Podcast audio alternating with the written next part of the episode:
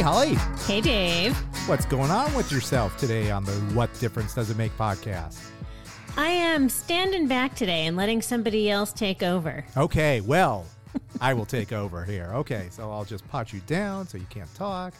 Okay, no, that is not Oh, what? I oh, think we should let Oh, our oh, guest. oh, We're going to stand back and we are going to allow our guest, Simon Morrison, to take over today. They're shoehorning this thing in. Uh, that's fine. We're talking to Simon Morrison. He's got a book that's out now. It's called Mirror in the Sky The Life and Music of Stevie Nicks. You heard of Stevie Nicks? Are you familiar with this artist?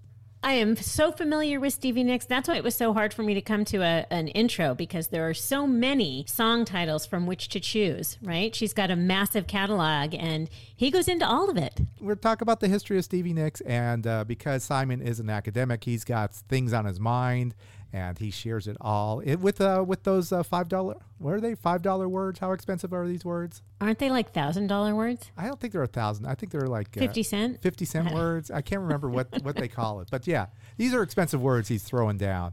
Uh, I had to constantly consult my dictionary when I was reading this book, but it's still Simon is wonderful. We we love him a lot.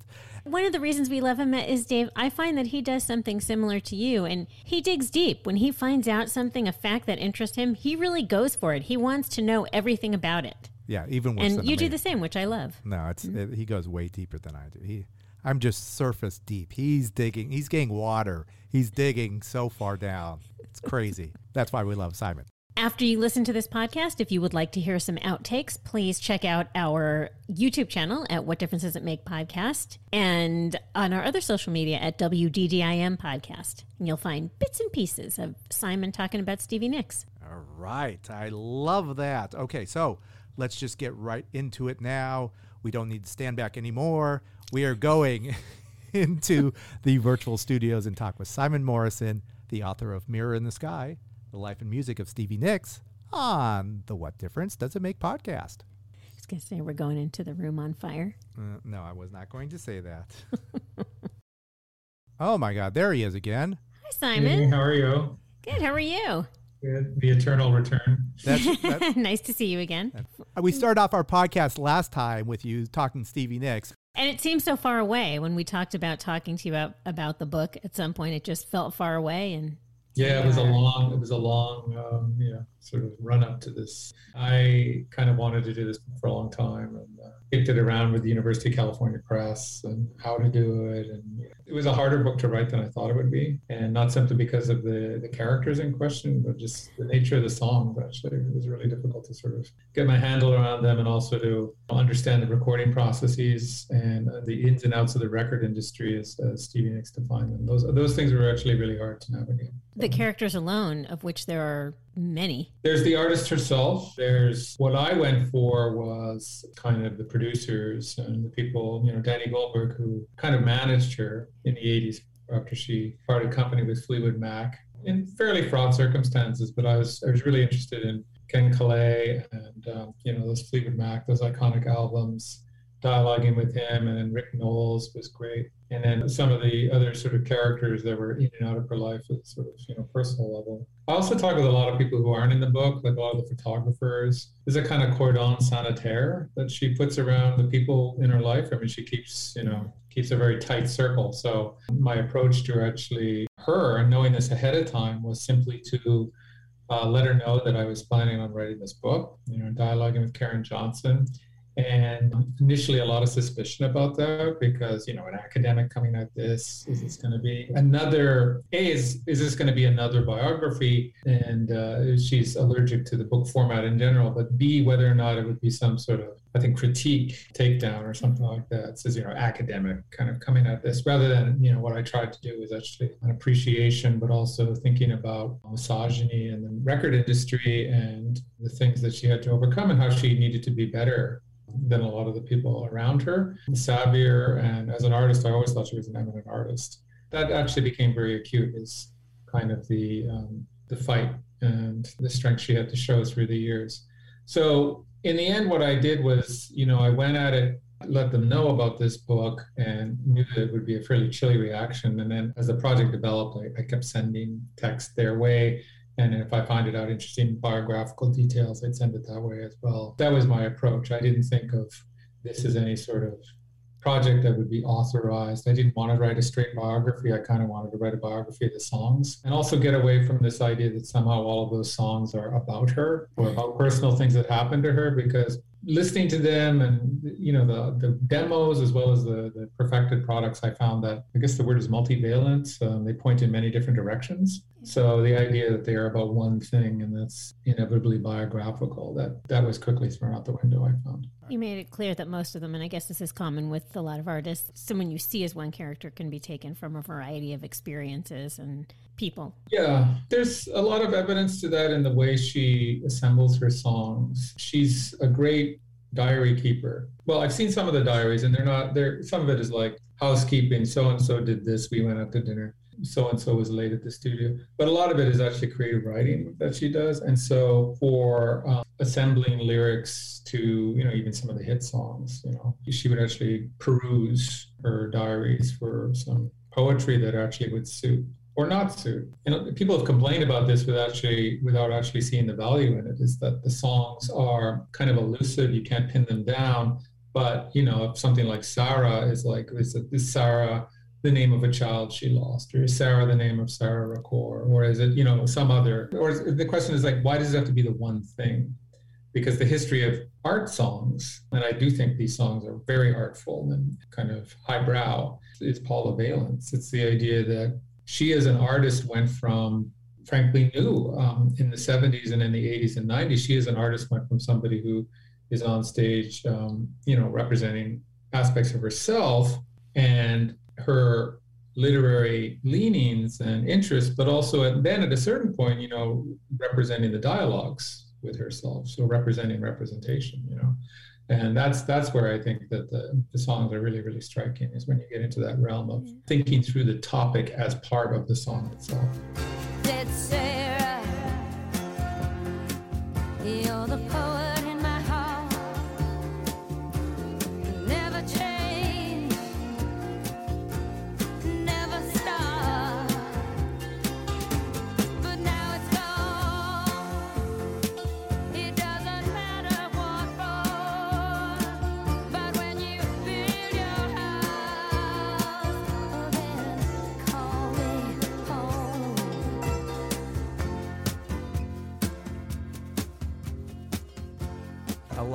That, was in the book that I read that kind of piqued my interest was uh, you said that uh, she claims not to remember her childhood, but her music does. Yeah. I guess that leaves a lot to interpretation. What I meant by that was that there are a lot of gaps actually in her memory, and there are a lot of gaps in my own memory. I can't remember what was going on when I was six and five. And this is a superstar who's led a very busy existence uh, around the globe. But I found that in being an archival rat as I am, and, and really loving kind of, kind of digging and digging and digging and finding out, like, where did she sing with her grandpa when she was a kid? Where where exactly was that? You know, what was the address? How many tables? You know, this kind of like detective thing that I, re- I really got all about and, and, then find out stuff and then send it to her say see this is actually where you sang you know? Um, but um, because it wasn't arizona it was actually la what i did find though is that the reason that line it's paradoxical right? Okay so she she might not remember but the songs there was a because of the the poetry that she kept over the years there's a blending of things that are part biographical, but part like stories and things that she heard from her grandparents primarily. She, she was very close to she had a grandmother named Alice, who's actually a character in a lot of her songs and from an old sort of mining uh, background in Arizona. So she's there a lot in some, a lot of the poetry. And then I think what happens is when she creates a song like Alice, which relates to Alice in Wonderland, there's a sort of tripping that takes place on the poetic level where actually something that she heard or the story of Alice that was told to her by the grandmother Alice. Actually, those two things fold together.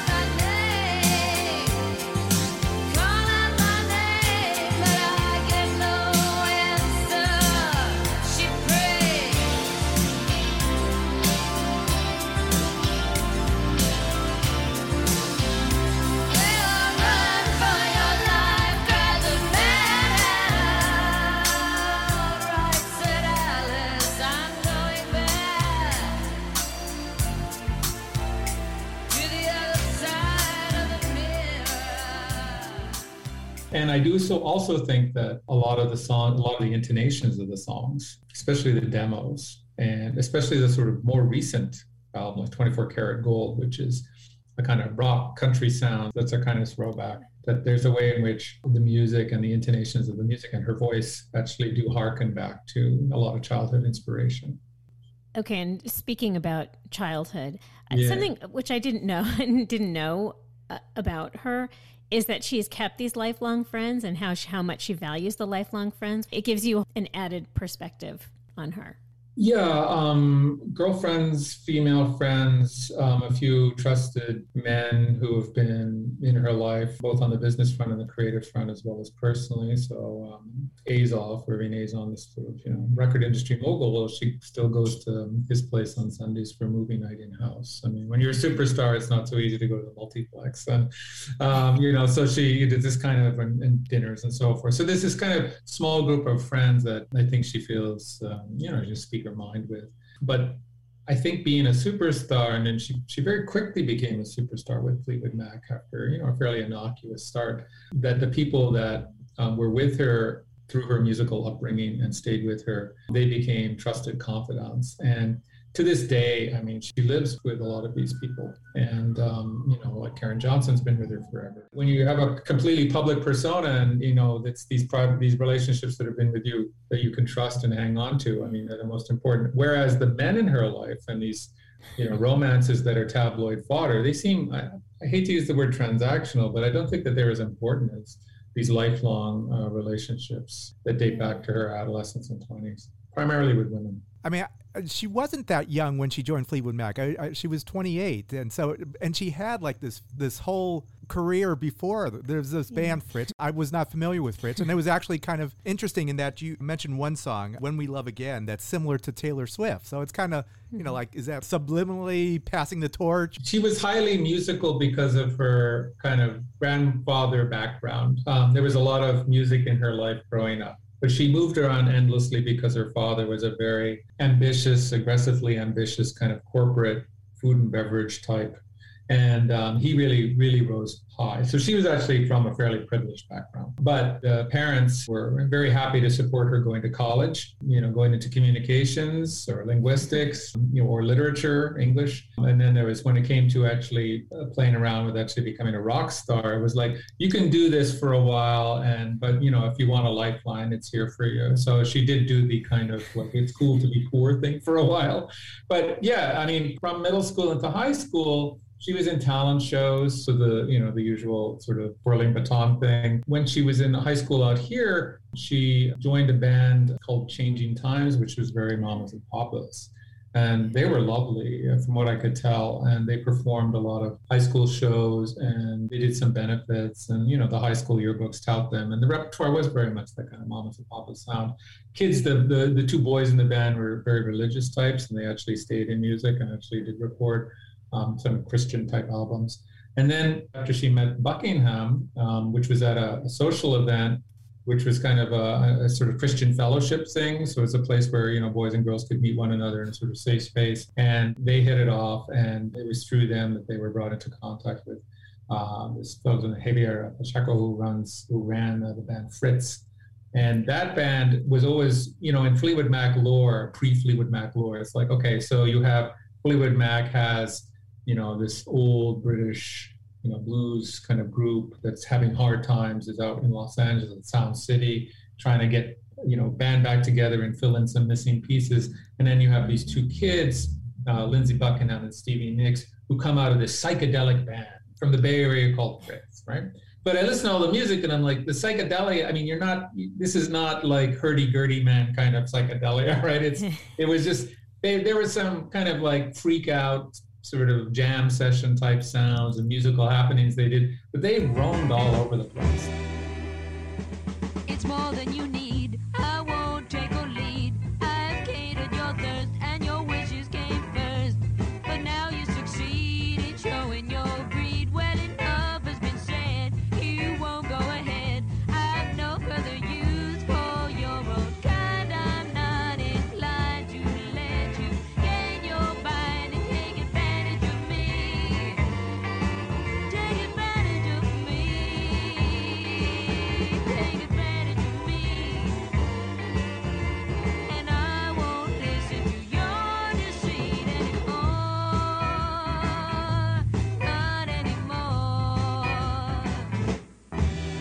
Thing I was stunned by was besides the kind of crazy quality of the musicianship, but how much music those kids memorized. And actually just played these huge shows with all of these different styles and new songs and cover tunes, I mean, Ray Charles to Jefferson Airplane type tracks, and um, and then the new stuff that they wrote. So they were all over the place, and because the founder of the band is still around, and I think bristles a little bit about what happened to Fritz, and also the fact that you know that was a very popular group for a while within that sort of Bay circuit.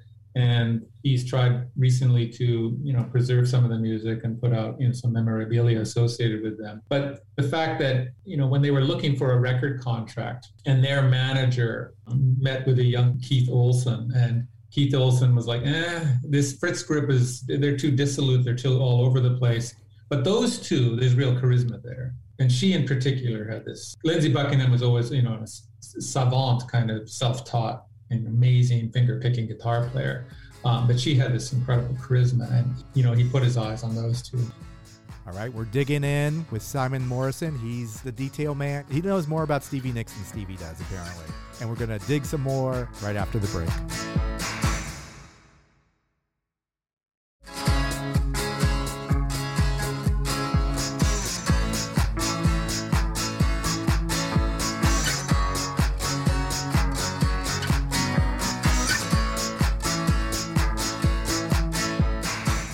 Welcome back to the What Difference Does It Make podcast and our guest, Simon Morrison, talking about Mirror in the Sky, the life and music of Stevie Nicks.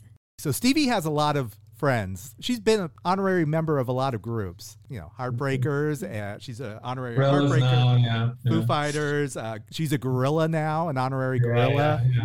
yeah, I think she's been animated. Uh, so I think that the, the petty relationship creatively was really, really something that was important to her. And the two of them actually, you know, stole each other's songs. and uh, so that, that became the kind of friendship that was the replace, you know, um, the kind of creative bond she had, not the personal bond, the creative bond that she had with Buckingham. So even when Fleetwood Mac was still, um, you know, in Tusk, you know, late 70s, I mean, just when Tom Petty was getting started, she was drawn to him and that particular sound that he created. You can do a lot of thought experiments with like what might have been, but the Tom Petty Heartbreakers thing, she really wanted to be part of that group, and he was not happy with her and her entourage showing up at the studio and this was Oh. not this is not how it was done but she overcame that and then the other the other interest, intriguing kind of you know creative relationship with prince right because they actually uh, well worked on a track together and she kind of recoded or redid a song of his um, little red corvette and that became a hit of hers you know in her sort of taking of the harmonies and actually creating a track to it this is the Um, song "Stand Back." You're talking about Stand about. Back, yeah, where she heard Little Red Corvette, the story,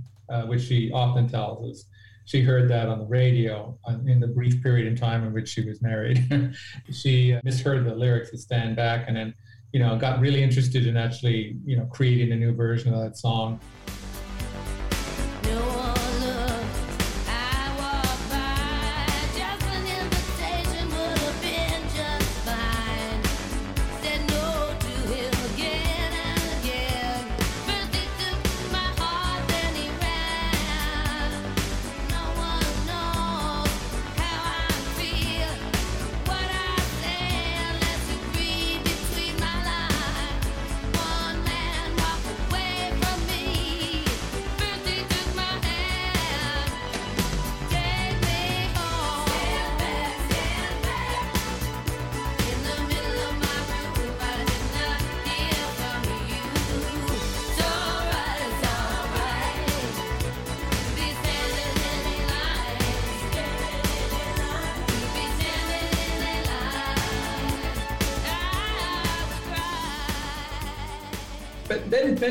When she was touring. She actually hung out with him in Minneapolis and uh, went to his place. And there's a there's a demo that they actually knocked around, um, which hasn't become available. It's locked up in the Prince vault. But then, um, interestingly enough, actually a fan of both Stevie Nicks and Prince actually went into the kind of the, you know into the studio and actually created a mock-up demo, which was actually surfaced. It's like floats around online. It's like, is this the sort of long lost demo between Prince and Stevie Nicks? But it's just it's called All Over You. And it's not, it's a complete contrafactum. But one of the things that the enormous Stevie Nicks fan base actually I was challenged to actually answer the question is whether or not that was authentic or not. And I actually found out from Nick Rick Nowels that no, it's actually it was not. It was just like screwing around in the studio, and Rick said, "I can't believe that track is actually floating around online." But it was, you know. So. You're sending Dave out on a hunt for it. Yeah. So yeah, the Tom Petty Heartbreakers, that was a close relationship. Prince was, I think she was just intrigued by his persona. I think Edge of 17 inspired him to write When Doves Cry, or according to Yeah, Stevie. yeah. Yeah. Yeah, So, yeah. so there's It that. goes back and forth.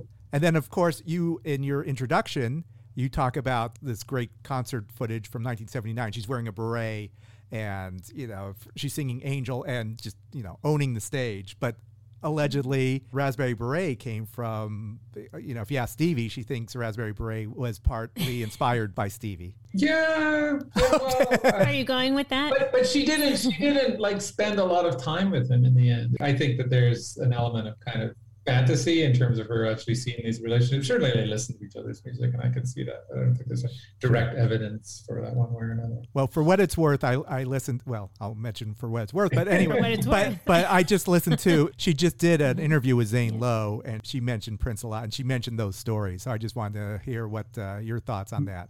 These are still fresh in her mind, and she acknowledged that she didn't see Prince a lot, but you know they somehow inspired each other through the ether. Well, there was that, that that was a really intense and fabulous moment where he whisked into the studio and laid down the Linn, Linn drum track uh, for what eventually became Stand Back, and he actually put out and he could do all of that synthesizer stuff, right? And Yeah. she had she had this sort of tune and lyrics almost together.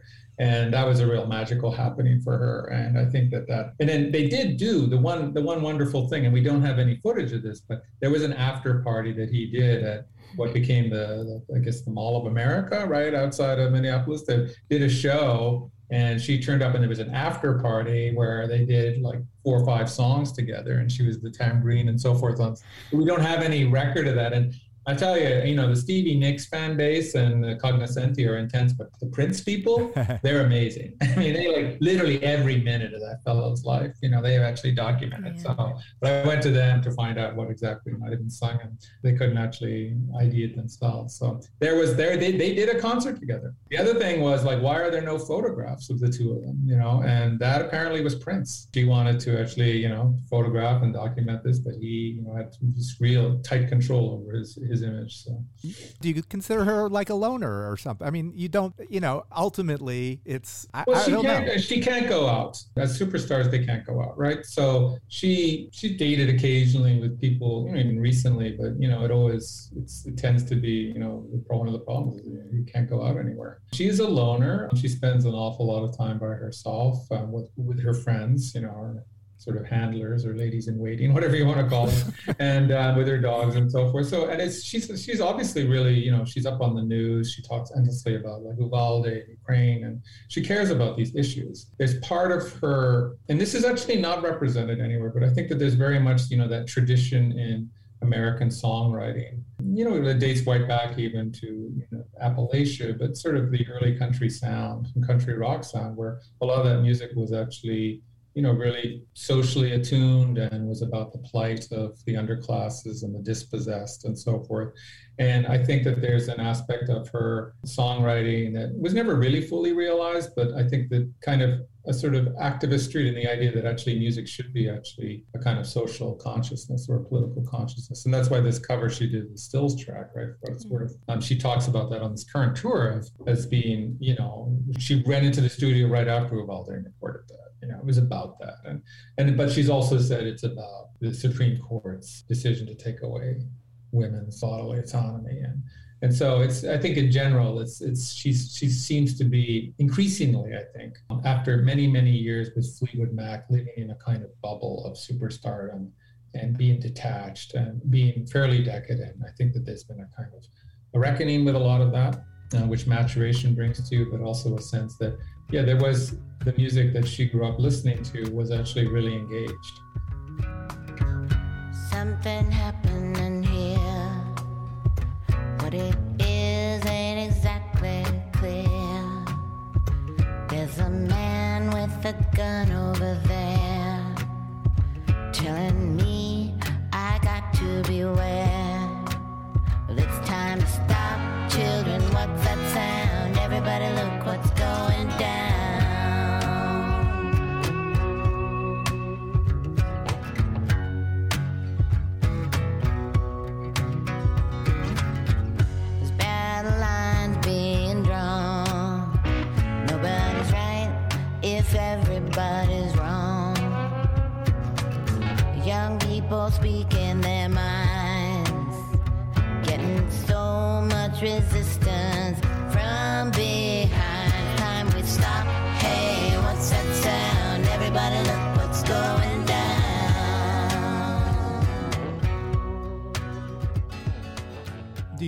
Stevie needs a collaborator, but uh, maybe make her confident that this is the right decision, or say something in the opposite direction and she has to push for it, or you know, just to make sure it's the right thing to do? For That's, the song? I, I do, you know, a lot of the artists I study and composers I've studied, they've tended to needed some sort of sounding board or point of influence or point of contact to respond with or go against. And I think that that's been the case with her increasingly. You know, I do think that the best of times that she had with Lindsey Buckingham, he would actually bring an idea about how to harmonize something and, you know, how to work out something or get the kinks out of things. And, and sometimes that would be horribly frustrating for her but oftentimes you know it became he was able to actually take something that she had in a sort of sort of embryonic state or germinal state and actually realize it into something that was polished perfection for the 70s for fm radio or the suburban sound that was created that kind of you know wonderful warm applesauce and what's scraped out of rock in the 70s and which fleetwood mac along with the i think eagles and a few other acts like that was you know, a kind of deracinated, desemanticized sound, in which no more protest, you know, uh, we're actually going to get rid of, we're going to whiten it, we're going to actually go for this kind of dreamscape, which is just a kind of wash of sound, which is you're just bathed in this glow and it's taking you on a trip and actually telling you, I'll take it easy, right? That really worked. So when Fleetwood Mac and Ken Caillat, and, you know, Ken Caillat to this day, having spent 6,000 hours recording Rumours, can't even listen to the record because it's so traumatic for him. it's this memory. Mm-hmm. Like you imagine like the opening hook for dreams, right?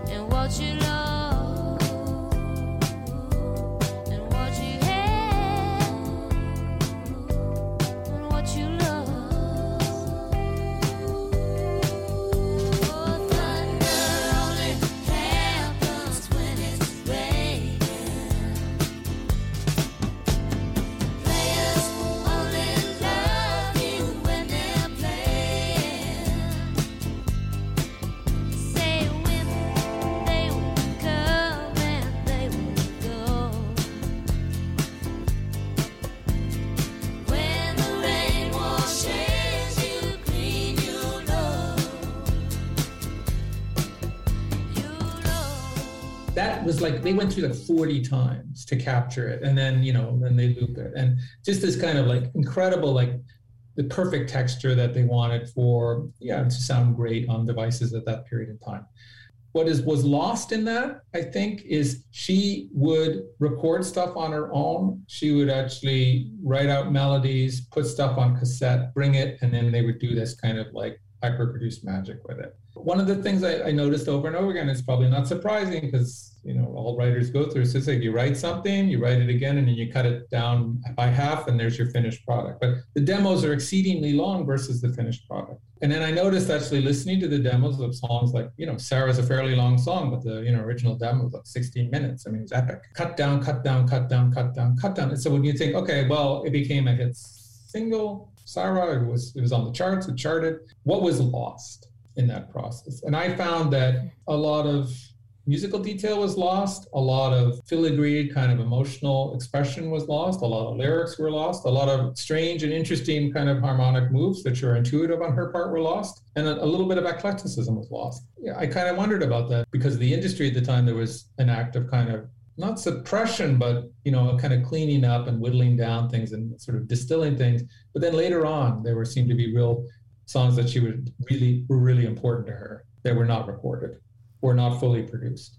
And then I started to think, well, wait a minute, there's something about these songs and there's something about working with these men, Fleetwood Mac and these producers, that suggested a kind of suppression, you know. And then, you know, there are phenomenal songs that that are out there, like um, Well, yeah. Joan of Arc. One key song that was that was excised is Silver Springs. Yeah. You know, completely. Uh, Yeah. a, an amazing song that, for lack of space on the vinyl, is it was uh, removed. For sure. Yeah.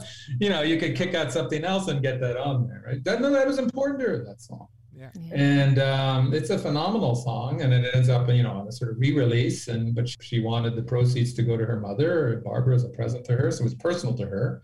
And I think the circumstances of that song were were embarrassing for for Buckingham. And I think uh, he um, was a big presence in the studio, as Ken Caillat will report, and um, he, uh, you know, was dominated uh, Ken Caillat's assistants in the studio, and he had his way with a lot of stuff. And that song was one of them that was sacrificed uh, because it wasn't for him you know, the way things should go. So yeah, they could say, well, the vinyl lengths, but again, I mean, there's other songs that could not have been recorded instead of that. So to get that on there, but yeah, she was very angry about that and almost quit the band. And I think that was the beginning of the end.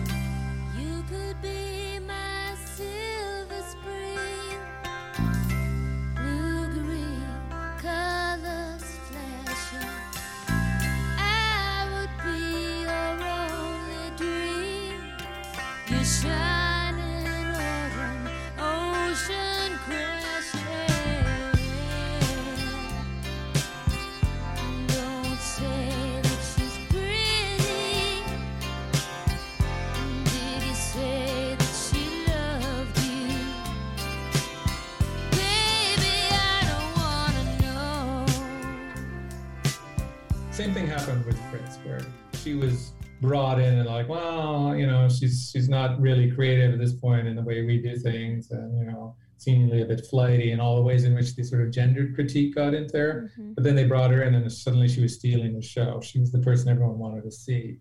And then when Fleetwood Mac finally put out that '75, you know, self-titled album, and they went on tour and kicked that album's ass, you know, she was out there just blowing people away. You know, going into a kind of trance, creating a seance-like environment with Rhiannon.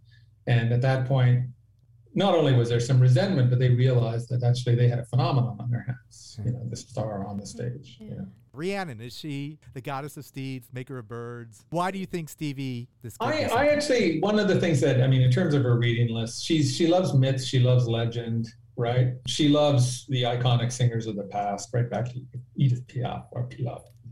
So she actually, I think, thought hard about how sh her onstage persona. After Fritz period was pretty kind of, you know, late '60s. Her she was a fairly modest kind of conservative. She came from a very conservative background, you know, a religious household, and so it was her reading list. And then when she came across this character, Rhiannon, who's referenced in this kind of penny dreadful novel called Triad, which is, you know, about a, a haunted house in which the name of uh, deceased sister is whispered through the um, speaking groups in this old house. It's a wild novel, actually. And then she claims that she read this, and picked up this novel and read it and thought it was interesting. But then Len did a little bit more reading and found out that the character in this novel is named after a you know, a Welsh seductress, kind of shape-shifting character. Depending on the story she tells on stage and, and the amount she wants to reveal about it, she found out that actually there was um, somebody who had actually written a series of books based on this character and who was living in, you know, in the United States in Arizona and visited her. But anyway, it's, it's essentially, Rhiannon is a character from Welsh myth she's she's an empowered femininity along the lines of a sylph, spectral, otherworldly enchantress figures who can bring good and can bring you know bad. And actually can bring men to their doom and can actually reward them in different ways. And she mm-hmm. has, you know, she's basically a character that seems to come out of the Welsh version of pagan mythology. So there's the kind of Christian world and there's the pagan spirit world of the forest and the belief systems associated with the seasons and procreation. I think she was drawn to all of that, having read this novel and sort of followed the line back to it. And so she created a song just to kind of tribute to this character.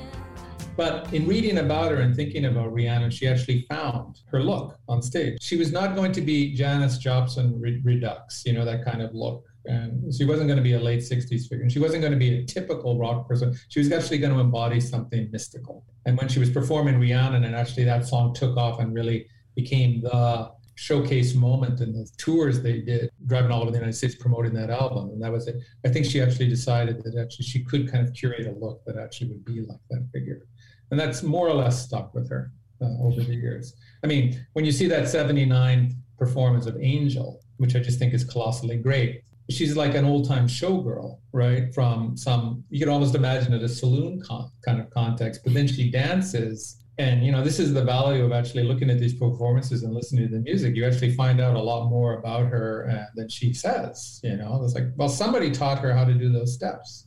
Charleston and mashed potato, and she mixes them up in an interesting ways. Like somebody taught her how to do those things. She learned those things, and it was back home, you know.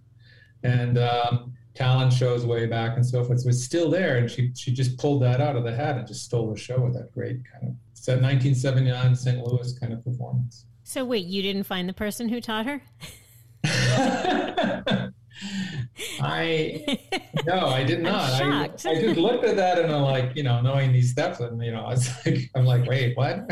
what is going on here? And it was difficult to pull off in those high heels she was wearing. I did not. I did not. I, I mean, I tracked her childhood. I know. I know. Obsessively, you know, the fact that she spent time in Salt Lake City and you know, had, you know, changed schools there, and she was in this talent contest, and I could not find actually where she learned. I know she took ballet lessons with a Russian ballet instructor here. It was kind of piecemeal, and you see some photographs of her in poses, ballet poses, and you look at them and you're like, ouch.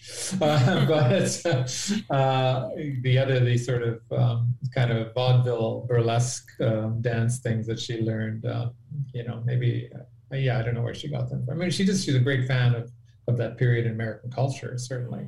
You know, Mabel Normand is kind of her alter ego. Less more so than I would say Rhiannon is. But Rhiannon is the mystic onstage presence, but in terms of a kind of femme fatale character, uh, Mabel is, is really, I think, her muse. That's why the book goes off the rails when I end up talking about that song and Mabel Normand. I just have to ask you: Have you ever attended the Night of a Thousand Stevies? No, no, no, no. But but I've been I've been invited, and I found out from dealing with Ronald Hui and other people who are like deeply involved in all of that that their Night of a Thousand Stevies is just one thing.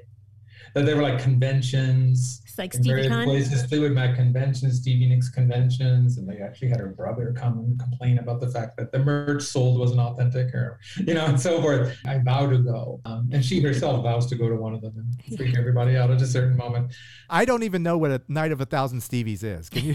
what is that? It's just fabulousness. It's uh, people come and they dress up in her different different manifestations of herself. She loves it because she sees the plurality of her artistic persona actually represented by her fans, and those the fans own her songs and they resonate with their lives in very special ways. And they do these, yeah, these kind of karaoke um, best impersonation contest. And it's just a great party and deeply camp, t- deeply kind of, you know, it's polysexual, LGBTQ friendly. It struck me that like, why is she, you know, part of her longevity and her fabulous has to do with the fact that she really appeals to, you know, a kind of camp sensibility. Is that there's something about the way she performs is like, you're having a terrible day, you know, you can't pay the rent, you bust up your relationship, you throw on a fabulous scarf and you go out there and you pull it off anyway. And there's some, there's something about, about her idea that there's some acute trauma, suffering that she manages to project at the same time as she actually does it in a fabulous way. And I think that that's something that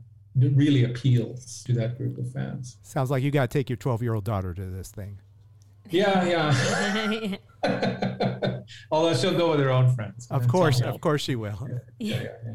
Dad, have you ever heard of this singer Stevie Nicks? Right. yeah. Well, yeah, she actually heard she got to know Stevie Nicks because of that cranberry juice meme. Oh, oh, Yeah, right, right, TikTok, right. yeah.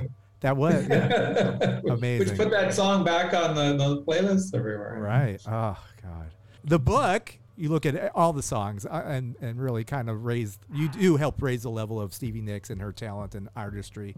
Uh, it's Mirror in the Sky: The Life and Music of Stevie Nicks. It's out now, so go get it. It's really a wonderful read, and you know, just kind of immerse yourself in the in the world of Stevie Nicks. Be- There's something for everybody, something for every type of Stevie Nicks fan. I hope so. Thanks so much for reading it and having me on to talk about it. I really appreciate it. All right, another fabulous talk with Simon Morrison, the academic, the Princeton academic. He's a smart guy. Do you think he dumbs it down for us? Oh, clearly he does. Yeah, he's Superman that's come down to Earth, and suddenly he's got super strength when he's on our podcast. So he can flex his muscles, and we are very much impressed. I am. No, he really is. He's he's a delightful guest, and he's always interesting to talk to. Always good to have a friend of the show on, and so you know this is Simon's second time. Talked about Roxy Music last time. If you want to listen to Simon Morrison talk about Roxy Music's Avalon, that amazing album, he's got a 33 and a third book that's out, and we talked about it on a previous episode. You can subscribe to What Difference Does It Make and Never miss an episode. Never miss an episode. Re- review all past episodes. We don't hide past episodes. You can find them all. They are very easily accessible on any platform you'd like. Subscribe, enjoy. Just know that we have a new episode every Friday. So until next time, this is Dave. This is Holly. Check you later. Over and out.